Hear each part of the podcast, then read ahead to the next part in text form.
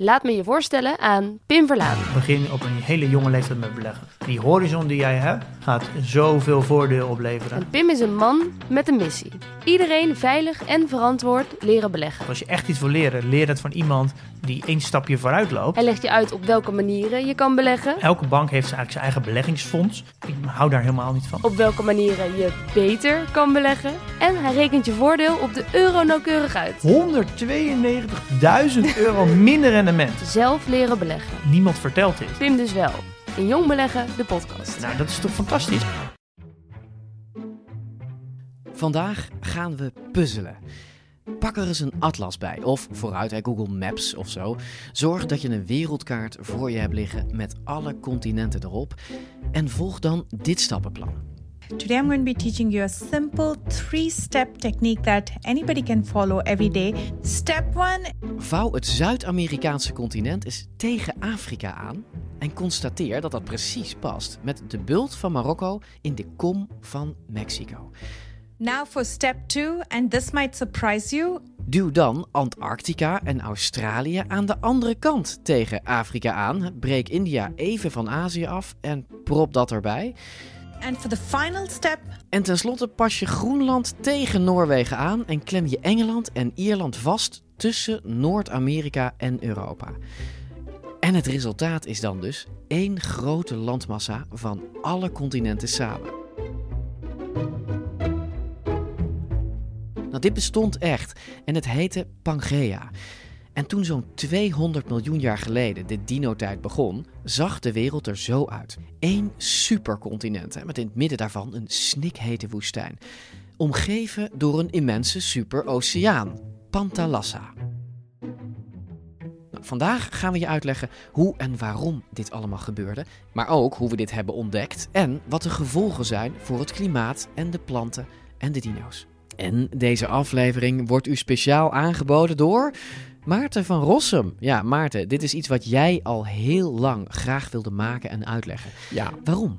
ik vind wel dat je duidelijk moet maken dat die eh, dinosaurus, waar we het steeds over hebben, die zich overigens qua ontwikkelings- en aanwezigheidsperiode natuurlijk over zo'n 250 miljoen jaar in totaal uitstrekken, in een totaal andere wereld leefden dan die wij nu hebben.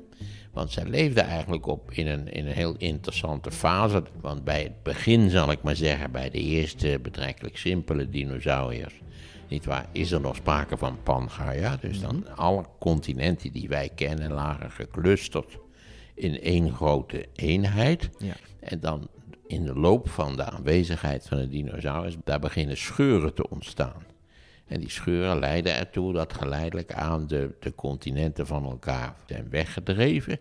En na een tientallen miljoenen jaren ongeveer de vormen hebben gekregen die ze nu hebben. Ja, dit systeem heeft inderdaad dus, hè, jij legt uit, dit systeem heeft grote invloed gehad op de dino-wereld en nog steeds op onze wereld van nu. Wij gaan in deze aflevering uitvinden ehm, hoe we überhaupt erachter kwamen dat die continenten bewogen, wie dat heeft ontdekt, waarom het zo lang duurde voordat we dat ontdekten en ook wat de gevolgen zijn geweest voor dit. Ja, en dan moet erbij, de man die het ontdekte, die is eerst ook weer uitgelachen. Oh, je wil het niet weten. Nou, om dit verhaal te vertellen hebben we iemand nodig die behalve paleontoloog ook geoloog is. En die hebben we toevallig in ons team. Ja. We gaan terug naar Melanie During. En dit keer hebben we het dus niet over gesteente vanuit de ruimte, asteroïdes bijvoorbeeld, maar over ons eigen broksteen, de aarde. Welkom bij DinoCast.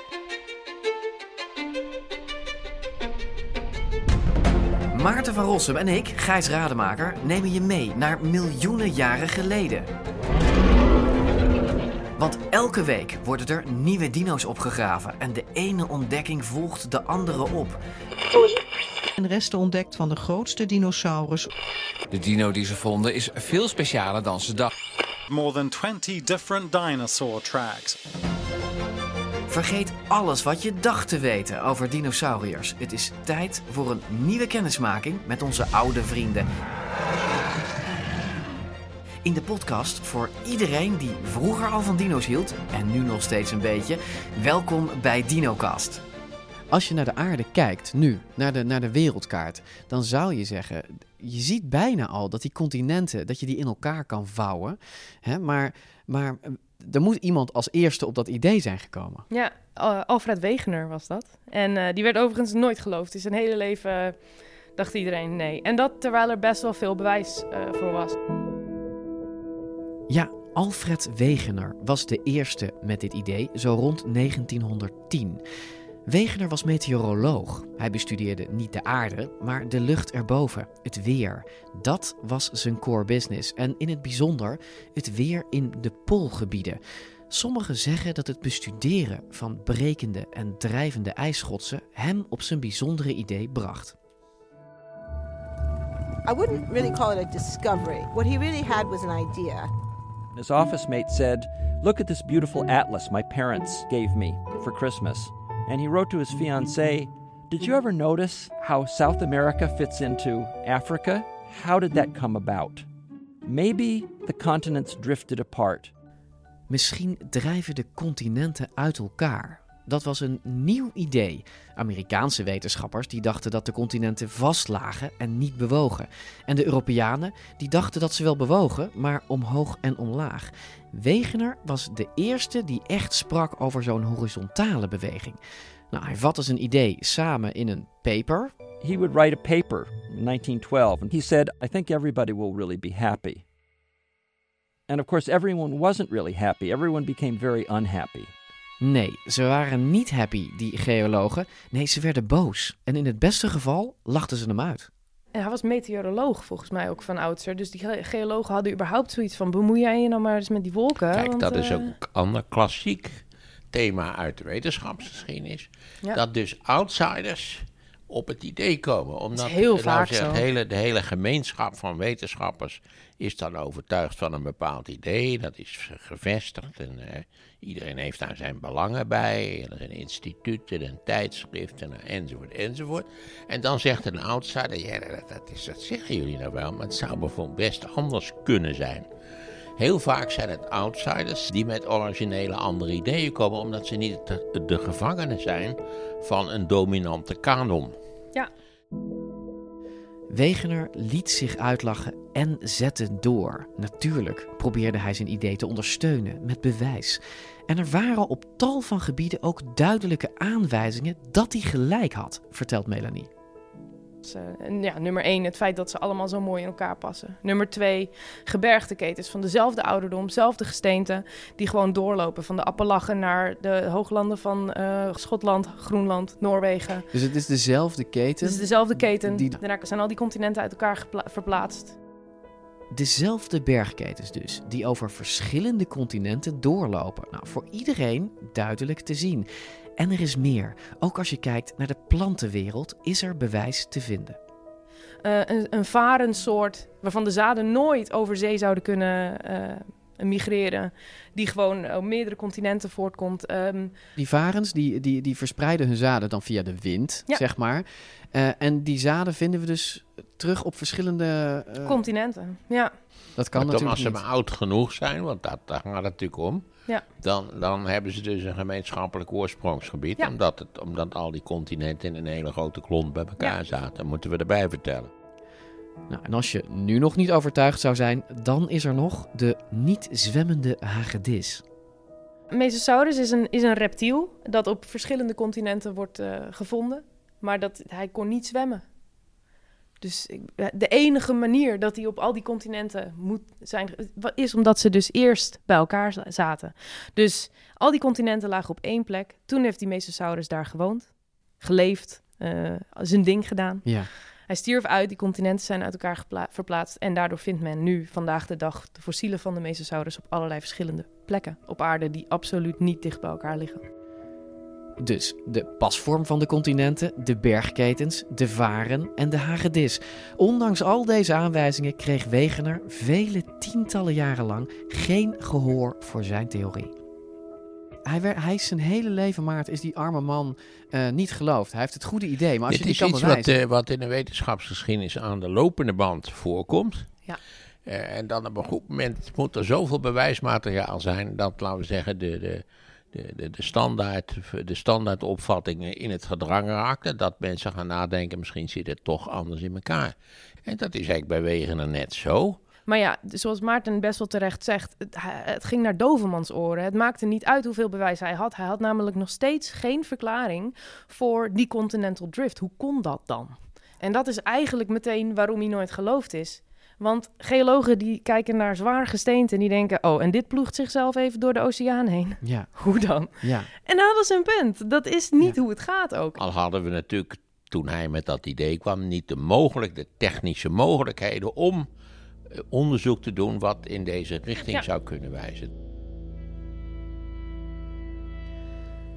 Alfred Wegener heeft nooit meer meegemaakt dat zijn theorie werd erkend en geprezen. Hij kwam om tijdens een poolexpeditie op Groenland. Hij stierf van uitputting op de sneeuwvlakte en hij ligt daar ook begraven.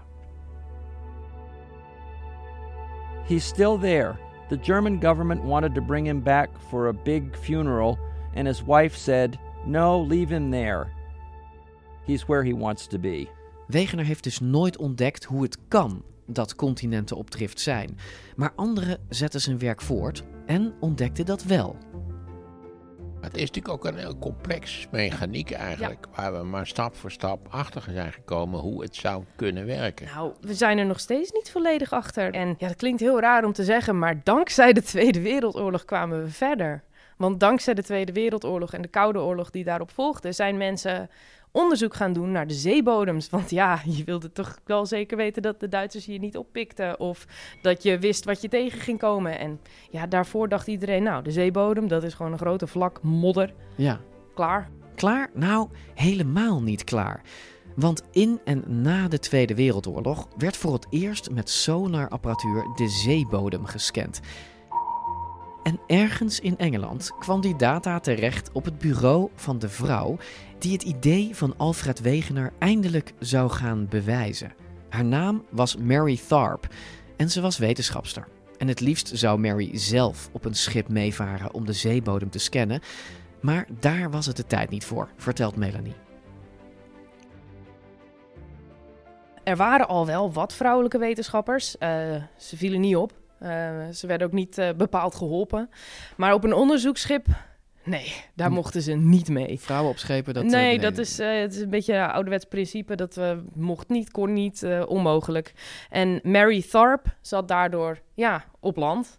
En die kreeg van haar collega kreeg ze de data van de zij, of ja, eigenlijk stuurde ze echt geluidsgolven naar de zeebodem en alles wat terugkwam, dat ging zij uittekenen. En dat waren een aantal trajecten van oost naar west over de Atlantische Oceaan, dus van Amerika naar Europa. En wat ze dan zag is elke keer in het midden een soort V. Oh, Elke keer in het midden. En ze zei, volgens mij zit daar een rift. Het drijft uit elkaar. Volgens mij zit daar een rift. een diep ravijn Ja. eigenlijk, wat door de hele oceaan... Ja. En ja, dat was girl talk. Dat werd gewoon echt... eh, nee, niks mee gedaan. Zelfs de collega Heze, heet hij niet volgens mij... die de, die de data opstuurde, die wilde er niks van weten. Echt niet. Ja, inderdaad. Mary Tharp ontdekte dus een gigantische kloof op de zeebodem. Een Rift Valley, die dwars door de oceaan liep. Maar toen ze dat aan haar collega en chef Hize liet zien, wimpelde die het weg met, ja, Melanie zei het al, de woorden girl talk. En oi, wat kreeg die daar later spijt van. Ik en Melanie kunnen dit verder vertellen, maar curieus genoeg heeft een bandje Mary's verhaal in een best catchy nummer verwerkt. Laten we een stukje luisteren. The song you're about to hear is based on true events. In the early 1950s, Marie Tharp's ideas were dismissed as girl talk. Last name Tharp, first name Marie with an expertise in cartography. Got a job mapping the ocean floor using sonar data from the Second World War, but she needed new data to complete her map, so they loaded up a research vessel ASAP. They sailed out on the sea,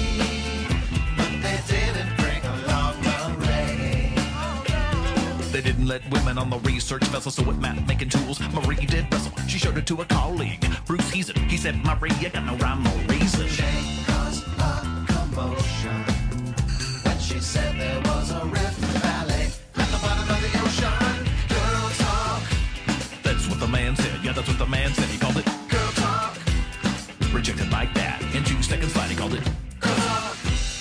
A valley with a rift implies continental drift. There ain't no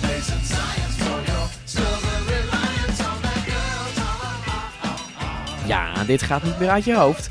Maar toen het bewijs zich bleef opstapelen, toen moest meneer Heesen zijn girl talk opmerking inslikken.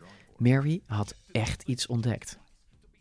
En pas, ik geloof een jaar of zes later, ehm, toen ze ook onder andere hadden gekeken naar ja, waar zitten dan de aardbevingen, waar, hoe zit het met de seismiek, alles kwam overeen. Het zat precies in die rift. Dus, dus ze ontdekte eigenlijk een gigantisch onderzees ravijn, Ja. waarbij ze concludeerde een rift. Wat is een rift en wat betekende dat dan? Een rift is feitelijk een zone waar eh, ehm, een uitgaande beweging plaatsvindt. En als dat op aarde plaatsvindt, dan moet je het zo zien: het drijft uit elkaar in die zone. Rift, laten we er nog even duidelijk voor, omdat dit een podcast is. Dit is het woord, het rift is R-I-F-T. Ja. komt een T achter. Het is dus niet een rif, Nee. zoals à la koraalrif of zo. Nee, absoluut Het is niet. een rift. Ja. Ja. En zij brengt dat dus in kaart, ze ziet die rift. Ehm, waarom werd ze dan niet geloofd? Ja, omdat Continental Drift nog steeds niet werd geloofd. En feitelijk wat zij had gevonden was bewijs voor Continental Drift. Dus dat kon niet. Punt. Dat is wat Maarten net zei, Ja. dat er een soort van consensus is, een Ja. heersende consensus En waar als je daar tegenin gaat, dan gaat, gaat iedereen eh, met de hakken in het zand om je heen. En die Ja. zegt, en tot hier en niet verder. En zeker als je een vrouw bent. Ja, ja. Goed. In de jaren daarna werkten Mary Tharp en Bruce Heesen samen aan een kaart van de oceaanbodem. En heel langzaam raakte de wetenschap gewend aan het idee dat er rifts zaten in de bodem en dat die de continenten deden bewegen.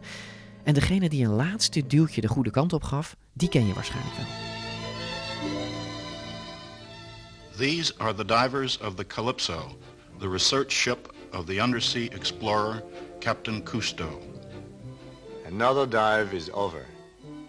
We have made thousands in the 20 years since our curiosity first led us underwater. Frédéric Dumas and I De beroemde Franse onderzeeduiker Jacques Cousteau geloofde geen bal van die rifttheorie, maar hij voer erheen, liet een camera zakken en moest tot zijn verbijstering constateren dat er dus inderdaad een rift was. En ook Maarten heeft de rift met eigen ogen gezien, maar dan op land. We hebben nog een heel mooi zichtbaar voorbeeld, namelijk IJsland. Wat Ja. precies op, die, op dat breukvlak ligt. Ja. En feitelijk bestaat IJsland uit twee stukken. Ja. Het ene stuk reist in westelijke richting. En het andere stuk reist in oostelijke richting. En je kunt het rift daar zien op het ja, eiland. je kunt er tussenin het eh, is kijken. indrukwekkend om te Ja. zien. Eindgoed al goed, nu is Mary Tharp's ontdekking van Continental Drift overal erkend en ze is nog tijdens haar leven overladen met de prijzen en de titels die ze verdient. En hoog in de hemel voor wetenschappers heeft Alfred Wegener haar denk ik op een etentje getrakteerd.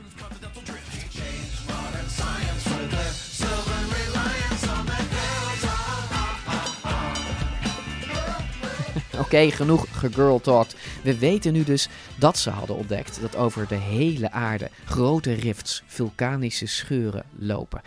Maar er is nog iets wat ze in die tijd ontdekten. Een werkelijk bizar verschijnsel, wat er zelfs voor zorgt dat we de route van de continenten, net als Hans en Grietje met broodkruimeltjes, letterlijk hebben kunnen volgen. Beginnen we even bij het begin. Als er vandaag de dag eh, vulkanisch gesteente gevormd wordt, dan wijzen de magnetietkristallen naar, het, eh, eh, eh, naar de magnetische Noordpool. Dat doen ze automatisch. Op de hele aarde. Op de hele aarde. Maakt niet uit waar het wordt gevormd. Ze wijzen naar de magnetische Noordpool. Je moet het eigenlijk zien als, als ja, je, je, je kompas. En, en die pijl die zo ting naar het noorden gaat. Nou, dat doen die kristallen feitelijk ook. Oké, ga door. Nou, die kristallen die vormen zich vandaag de dag, die wijzen altijd naar het noorden. En wat men vond tijdens de Tweede Wereldoorlog, was dat ze ook wel eens eh, magnetiet vonden van oudere gesteentelagen. En die wezen naar iets heel anders. En dan vonden ze ergens anders weer magnetietkristallen en die wezen weer naar iets heel anders. Weer een andere ouderdom, weer een andere plek. Het is heel raar. Ja, dat kun je wel zeggen. Als lava dus stolt, dan wijzen de kristallen in dat gesteente dus als een soort kompasnaald naar het magnetische noorden. En ze blijven altijd in die stand staan. Ja, omdat ze natuurlijk stollen. Maar hoe kan het dan dat in allerlei verschillende gesteentelagen die kristallen een andere kant op wijzen? Ze zouden immers dezelfde kant op moeten wijzen. Nou, dat was het raadsel waar wetenschappers voor stonden. En toen waren er drie opties mogelijk. Eén, de Noordpool staat niet altijd in het noorden. Mhm. Twee, de magnetietkristallen wijzen niet altijd naar de Noordpool. Drie, de uh, magnetietkristallen wijzen wel altijd naar de Noordpool, maar ze verplaatsen zelf en de Noordpool verplaatst soms. Ja, oké. En dat laatste is dus waar. Dat laatste is waar. Ja, blijf bij ons, want het is namelijk best simpel. Er gebeuren dus twee dingen. Namelijk, die gestolde brokken steen, die verplaatsen zich dus blijkbaar. Hè? Dat komt natuurlijk omdat de continenten bewegen. Daar gaan we zo verder op in. Maar Melanie zei ook nog dat de magnetische Noord- en Zuidpool ook veranderen. Maar nu moet je niet denken, oh, die Noordpool die, die danst een beetje zo over dat Nee. noordelijk halfrond en die kiest een spannend plekje elke keer. Het is eigenlijk echt een, een reversal, een omkering van het aardmagnetisch veld. Dus het kan elke honderdduizend jaar zijn, het kan wat vaker zijn, het kan wat minder vaak zijn. En wat je dan ziet is dat Noord en Zuid gewoon, boem, het valt uit en het keert om. Ja, dan zou je kompas dus ineens de andere kant op gaan wijzen. Nou, klinkt angstaanjagend? Nou, het gebeurt niet zo vaak hoor.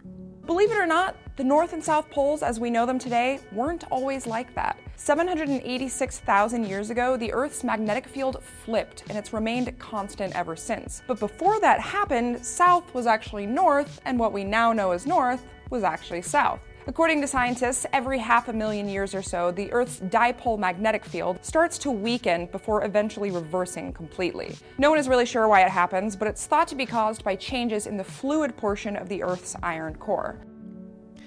Oké, waarom die polen dus eens in de half miljoen jaar ineens switchen, dat weten we gewoon niet zo goed. Dat accepteren we dan maar gewoon. Terug naar de continenten. Want?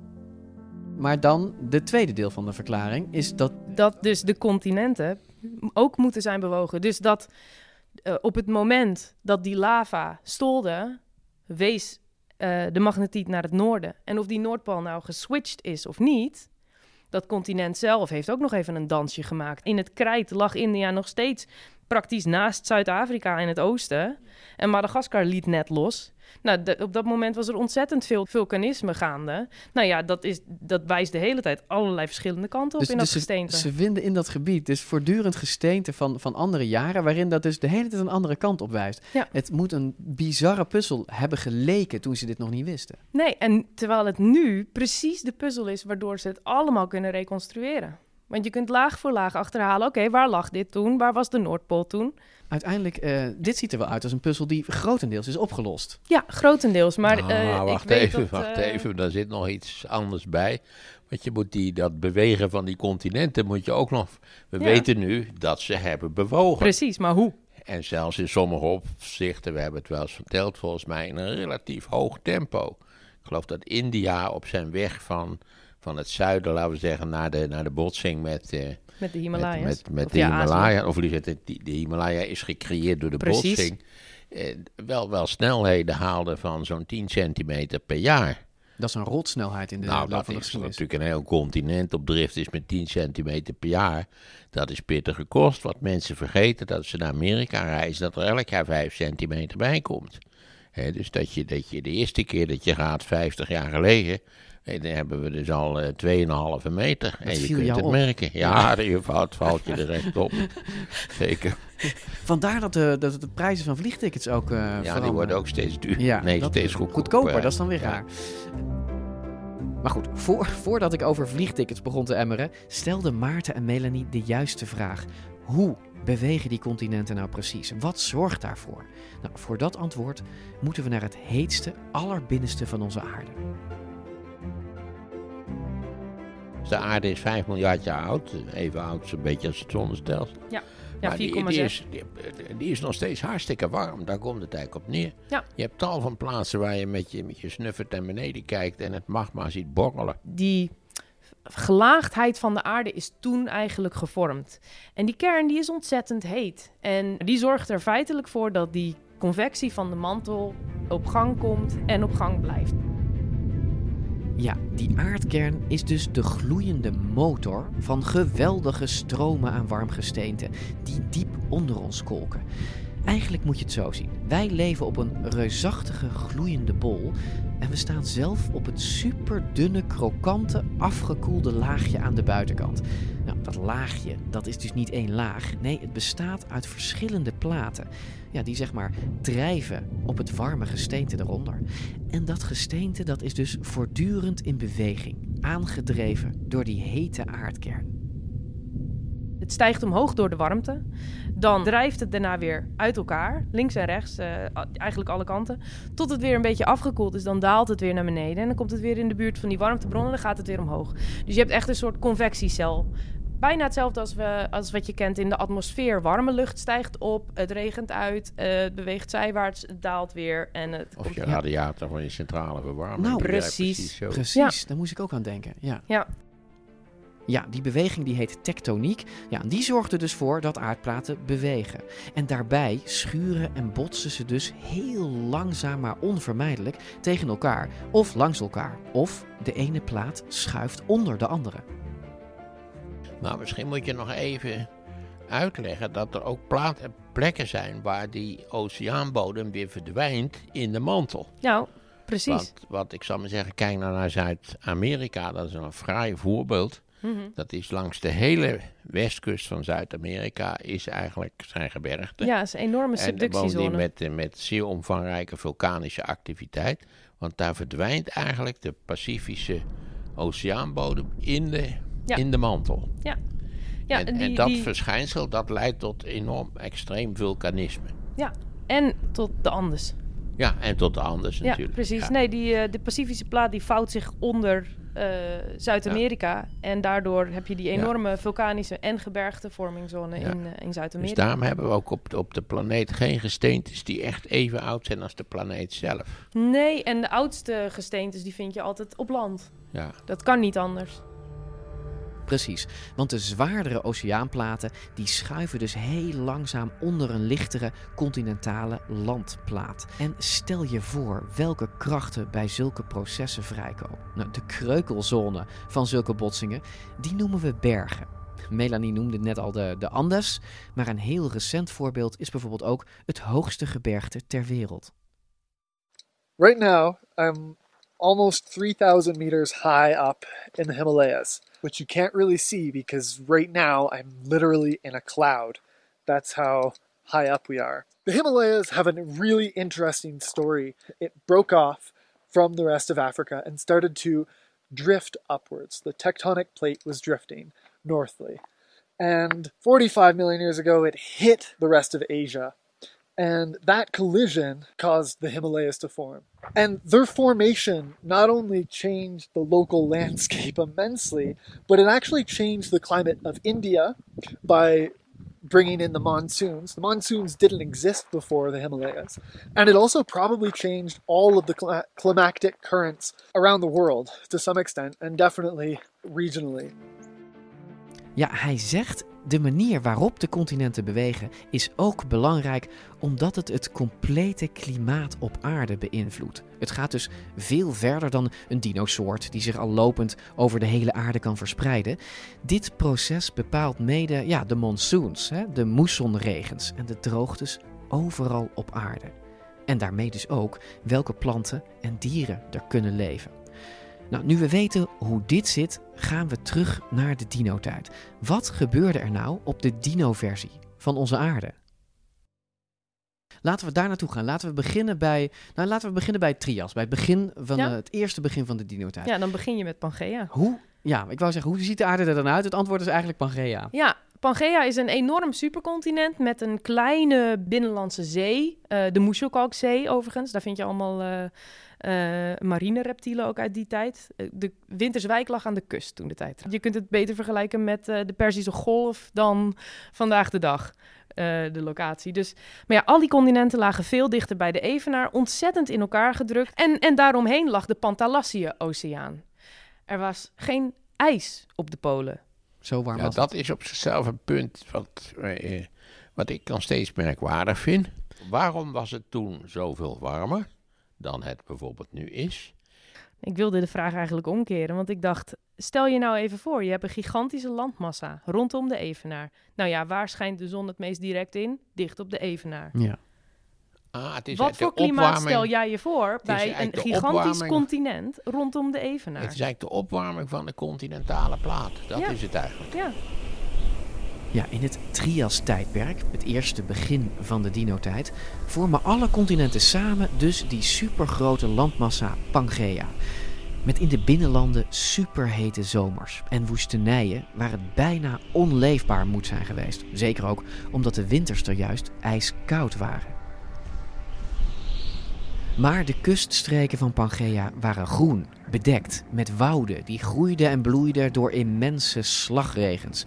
Regen zorgde er bijvoorbeeld voor dat de zeespiegel soms zelfs zo'n 50 meter hoger stond dan nu.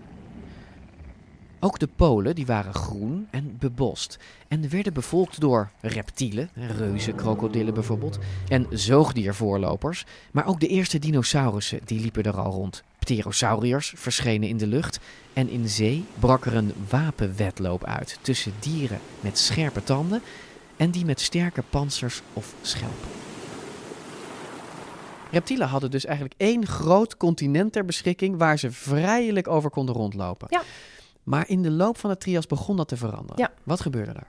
Nou, de continenten beginnen uit elkaar te breken. Vooral eh, Noord-Europa, of Eurazië moet ik het eigenlijk even noemen, begint eh, los te breken. En naar het Jura toe wordt dat steeds duidelijker. En je begint echt zeestromen te krijgen tussen de continenten. Het was dus niet zo dat een, een, een, een, een vroege dinosaurier uit de trias dacht... oké, twintig jaar geleden zou ik toch zweren dat hier geen eh, rivier liep. Zo, Nee, zo snel gaat het helaas Nee, niet. Ik nee. denk dat ze het allemaal, net als eh, dat de meeste mensen niet doorhebben dat eh, continenten licht uit elkaar bewegen. Maar toch niet deze zulke denkers natuurlijk.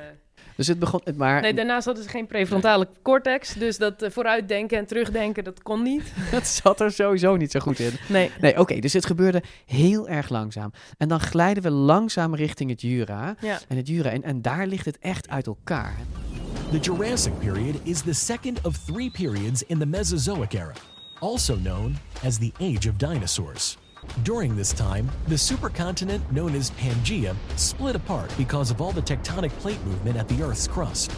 The rifting created new continents, as well as the Central Atlantic Ocean and the Gulf of Mexico. Tegen het eind van de trias heb je, ik noem dat nog even voor het gemak, Zuid-Amerika, lagen nog namelijk Ja. tegen elkaar aan. Maar Noord-Amerika was al los, dus je had al een zeestroom daartussendoor. En dan begint het klimaat dus ook wat aangenamer te worden. Je krijgt moessons aan de, in de kustgebieden, dus het wordt wat vochtiger. En ik denk ook dat daar de, de, de bloei van de dinosauriërs in het Jura ook echt wel eh, bij gebaat is geweest. Ja.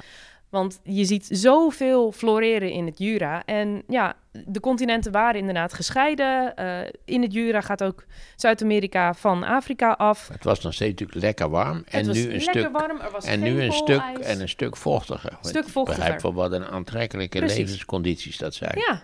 Ja. Hè? Ja. Vochtig en warm. Nou, zeker als je een sauropode was of zo, dan uh, er was natuurlijk genoeg groen. Denk nu aan het tropisch regenwoud, wat natuurlijk ook een uh, ongelofelijke soortenrijkdom kent. Precies. Ja. ja. Ja, we zijn inmiddels in het Jura aanbeland, midden in de dino-tijd. En Pangea is dus inderdaad in snel tempo aan het versplinteren. Noord-Amerika is al een op zichzelf staand eiland en drijft rustig naar het noorden. En ook Eurazië ligt al los. En een enorme klomp die samen Australië, Antarctica en India vormt, die is losgebroken van Afrika en Zuid-Amerika. Nou, en zoals Melanie zegt, het ontstaan van nieuwe zeestromen tussen continenten verandert het klimaat totaal. In reusachtige, ondiepe tropische zeeën krioelde het werkelijk van nieuw leven. En niet alleen in zee, ook op land explodeerde het leven. Dinosaurussen waren overal, de grote langnekken, andere planteneters en hun bejagers, de tweebenige vleeseters. En dinosaurussen waren heus niet het enige wat het goed deed. Zoogdieren ontwikkelden zich, net zoals schildpadsoorten en zelfs insecten. Alles bloeide. En het kan goed dat het opbreken van Pangea daar een rol in speelde. Want op die grote nieuwe eilanden ontstonden dus ook nieuwe leefomgevingen, waardoor planten en dieren ook moesten veranderen en zich specialiseren en diverser worden. Wat is de belangrijkste verandering in het krijt? Ehm, nou, in het krijt... Nou ja, kijk, de Atlantische Oceaan die groeit. Dus dat is... Ik denk dat die wel echt verdubbelt in grootte in het krijt. Krijt is een hele lange periode ook trouwens. We hadden nog steeds geen poolijs. Maar het temperatuurverschil tussen de Evenaar en de Noord- en de Zuidpool... was niet eens de helft van vandaag de dag. Kijk eens. Dus het was ook een veel homogener klimaat in het Ja, krijt. bij ijsbeer zou niet tot ontwikkeling zijn Nee, gekomen. absoluut niet. In het krijt ontstond langzaam de landkaart zoals je hem kent. Afrika en Zuid-Amerika die lieten elkaar na lang aarzelen toch los. En de temperatuur was overal op aarde redelijk hoog. Melanie zei het al, geen ijs op de polen. Maar dat betekent ook dat de zeespiegel zo'n 100 meter hoger was dan nu. En dus dat veel Noord-Afrikaans en Arabisch gebied onder water lag, net zoals grote delen van Europa. Ook Nederland was een heerlijk jachtterrein voor mosasaurussen. En ook in het krijt zagen we weer zo'n explosie van soorten ontstaan. Maar ditmaal komt het door de opkomst van de bloemen. Bloeiende planten deden hun intrede, hè, zoals gras. En je kunt je voorstellen dat tal van dierensoorten zich daaraan hebben aangepast. Wie dat niet deed, kreeg het heel moeilijk. Nou ja, en toen de asteroïde 66 miljoen jaar geleden een einde maakte aan het krijt, kreeg iedereen het moeilijk. Maar goed, dat is een ander verhaal. En de continenten, die zijn natuurlijk nog steeds niet gestopt. Je denkt misschien, dit is allemaal vroeger en het is honderden miljoenen jaren geleden. Dit proces gaat vandaag de dag in een fors tempo door. Ja, dus dit- de dit stopt Atlantische niet. Oceaan wordt breder. Eh, Afrika breekt door midden. Het, het is vrij het is Ja. indrukwekkend. De planeet heeft van alles beleefd Ja. in, in, die, in die 5 miljard jaar dat die bestaat. Ja. Het, het is, het, de aarde, dat moeten mensen toch goed beseffen, is een soort levend organisme. Zo kun je het toch wel zeggen? Nou, het is wel Ja, dynamisch. misschien. Ik zou dat absoluut nooit levend kunnen noemen. De, daarvoor doe ik te veel biologie. Nou, laat ik het anders zeggen dan. Misschien is leven het verkeerde woord een dynamisch. Ja. Een dynamisch systeem. Is natuurlijk een, podcast, dus mensen luisteren ernaar. Maar als ze kijken willen, wij gaan ook zorgen voor een, een prachtig overzicht van hoe die drift der continenten en hoe die plaats heeft gevonden. Wat dat voor effecten heeft gehad. En waar ook duidelijk wordt gemaakt dat die drift der continenten op vandaag de dag gewoon doorgaat. Het is niet zo dat het stil is gaan staan of zo. Het is een, het is een veel langduriger proces. En zolang die hitte zich bevindt in die, in die laten we zeggen, in die buitenste schil van de, van de planeet. Want het, het is eigenlijk maar een heel dun Nee, het laagje. komt uit de kern. Ja, het komt uit de kern. De, De de hitte. hitte. komt uit de kern, maar, maar, maar ja, het draait rond als het ware. Ja, en eh, we zien absoluut geen signaal dat dat eh zomaar af gaat remmen nee. of eh, gaat stoppen. Nee. Weet je, als je op IJsland, ik ben wel eens een keer op IJsland geweest, als je daar loopt, dan zie je eigenlijk, Melanie, alles wat jij hebt verteld, Ja. kun je daar gewoon van kilometer tot kilometer zien. Je ziet het verschil, je ziet de platen, je ziet de processen, je ruikt de processen. Dus voor iedereen die hier, die hier echt in wil stappen, is IJsland een hele goede bestemming. Ja, Of zeker weten. Oost-Afrika. Want je kunt de rift in Oost-Afrika. Het is gewoon een goot die door het landschap loopt. Ja. Het is niet zo dat het een geheimzinnig, onzichtbaar proces is. Nee, het is goed zichtbaar. En waar Nee, moeten we dan heen in Oost-Afrika? Nou ja, dat, eh, het riftgebied is. dan Kijk even op de kaart. Dan heb je die grote meren natuurlijk. Die meren zijn in feite een Ja. onderdeel van het, van het riftgebied. En je hebt daar ook een enorme hoeveelheden vulkanisme in. in Daar kunnen we wel een kaart voor aanleveren. Oh, dat is leuk. Die zetten we online. Ja. Ja, dat als je het echt een keer wil zien, waar je dan heen kan gaan. De Ja. top drie bestemmingen of zo. Hartstikke goed. Ja. Melanie, dank je wel voor je hulp. Nee, graag gedaan. Eh, leuk om hiervoor gevraagd te zijn. En terwijl de aftiteling al bijna klinkt, geven Melanie en Maarten als toetje nog een huiveringwekkende blik op het heden. Op vulkanische rampen die ieder moment kunnen toeslaan. We kunnen, ook, we kunnen de mensen ook nog bang maken. Onder het Yellowstone Park zit een van de grootste pluimen. Ja, dat noemen wij een caldera. ooit. Een caldera, zo enorm groot dat als die uit zou barsten. Ja. Dat, dat, eh, dat de Verenigde Staten echt, echt decennia Ja. lang in de problemen Ja, zitten. dan kun je überhaupt gewoon Maar wanhopig worden over de toekomst van de mens, hoor. Ja, meteen. maar, en, en bovendien, als je, als je daar zorgen over hebt, Hij is niet actief, hoor. onder vrij naast de Vesuvius zit ook een Ja. caldera van enigszins dezelfde afmetingen. Nou, jongens, het is leuk verhaal allemaal, maar ik was op de Vesuvius twee jaar geleden en ik heb daar niks van gemerkt. Nee, maar nou, dat dus komt, zo eng is het niet. Dan moet je eens kijken op een kaartje hoe groot die caldera Ja. is. Dat is echt... En eh, nog even, een caldera, is dat zo'n super volcano ja, wat we... ja, het is eigenlijk een soort eh, magmakamer dicht bij, de, bij bij het oppervlakte.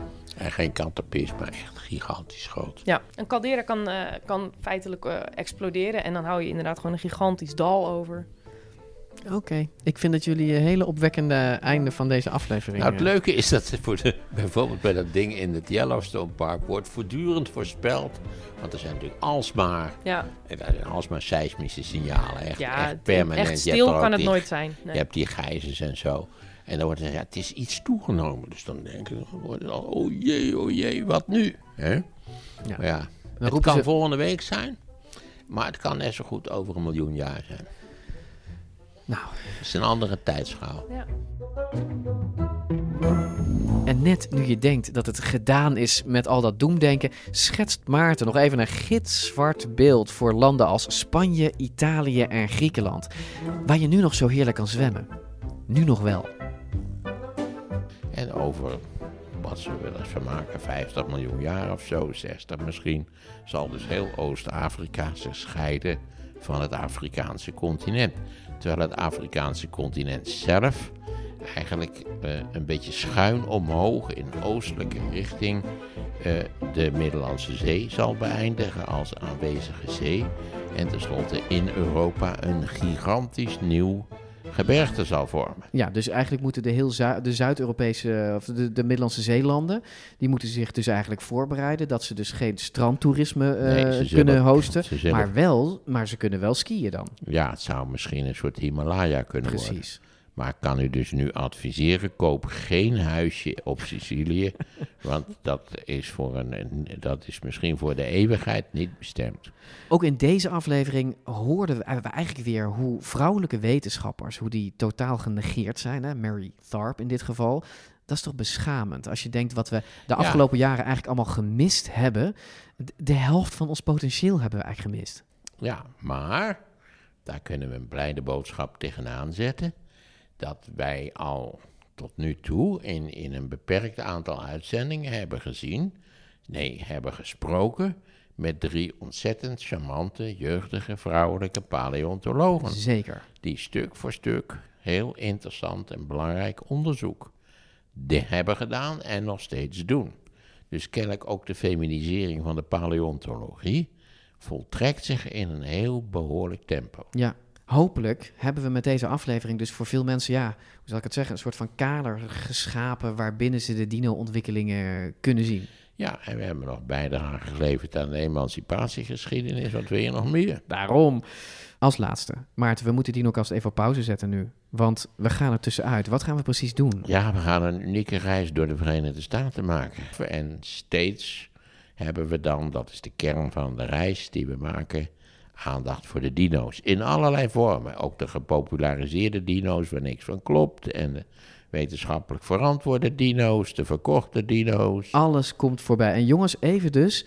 Dit is een tv-versie van onze podcast. En Maarten, wij hadden oprecht nooit gedacht Nee. dat deze podcast nog eens verfilmd zou gaan worden. Nee, dat had ik zeker niet gedacht. Maar het gaat gebeuren. Wij gaan ehm, drie weken op reis. We zijn er dus even tussenuit. Als u deze podcast veel later luistert, heeft u mazzel, want dan kunt u gewoon door. Maar als u live meeluistert, dan moet u dus waarschijnlijk eventjes wachten. Nou, als we terug zijn... Misschien kunnen we af en toe een kort boodschapje brengen van Ja. De unieke dingen die we gezien hebben. Opgravingen, Ja, sowieso komt in deze podcast een uitgebreid klonten in de aarde. Als we terug zijn, volgen er nog meer afleveringen van seizoen 2. Met daarin de dinovogel Archaeopteryx. Of zoals Maarten ongetwijfeld zegt, Archaeopteryx.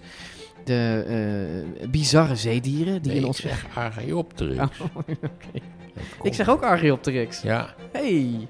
Maar dat komt denk ik omdat er op, op, die, op die O volgen twee medeklinkers. Moet het dan niet... eh, Dat zal het zijn. We, we, we gaan dit uitvogelen. Ehm, bizarre zeedieren zit ook in seizoen 2 nog, hè, die in onze Nederlandse zee leefden in de dinotijd. Eentje over zoogdieren in de dinotijd, waarvan sommige ook dino's aten. En iets over een bijzondere vondst heb ik nog, Maarten. Weet jij hoe Dino Kots eruit ziet? Dino Kots? Ja, Dino Kots. Ik vermoed eigenlijk eh, ongeveer zoals eh, menselijke of dierlijke kots eruit ziet. Het is wel iets groter. En het is... Ja, want er wordt wat meer gekotst. Ik ben gaan kijken. Net in zo het- goed als je denkt dat een olifant ook wat meer kotst. Alleen weet ik helemaal niet of olifanten kotsen. Nou, dino's kotsen dus wel. Ja? Dat wist ik ook niet, maar ze kotsen en daar is bewijs van. En dat heeft Jonathan Wallaert van het Oertijdmuseum in Bokstel heeft me dat laten zien. We zijn dus snel terug. Bezoek intussen onze website. Alle afleveringen staan daar, artikelen over dino's, links, prachtige boekensectie met de mooiste dino-boeken. En natuurlijk onze nieuwsbrief waarin we je binnenkort toch Maarten meer gaan vertellen over onze tv-avonturen. Want Ja. dat, dat wordt het vast. Ik hou me hard vast. Samen drie weken door de VS. Ja, ik hoop dat ik als bejaarde overleef natuurlijk. En Don't jinx this. Komt goed. We zien jullie snel weer, jongens. Doeg.